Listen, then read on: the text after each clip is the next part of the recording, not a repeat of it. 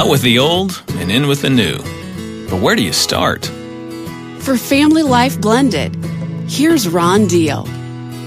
The Bible in Ephesians 4 calls Christians to take off the old self and put on the new. Now, that's really intimidating to me. A new righteous and holy self? How do I do that? Well, be renewed in the spirit of your minds, Paul says. So maybe we should try this. Make a list of attitudes and behaviors that you need to take off. I know that's a pretty ugly list, but you have to identify them, right? Then review the fruit of the spirit in Galatians 5:22. The goal is to renew your mind, take off the old and put on the fruit. I'll give you some examples this week, but get started today. Build your list of attitudes to take off. For Family Life Blended, I'm Ron Deal. To find out more, visit FamilyLifeBlended.com.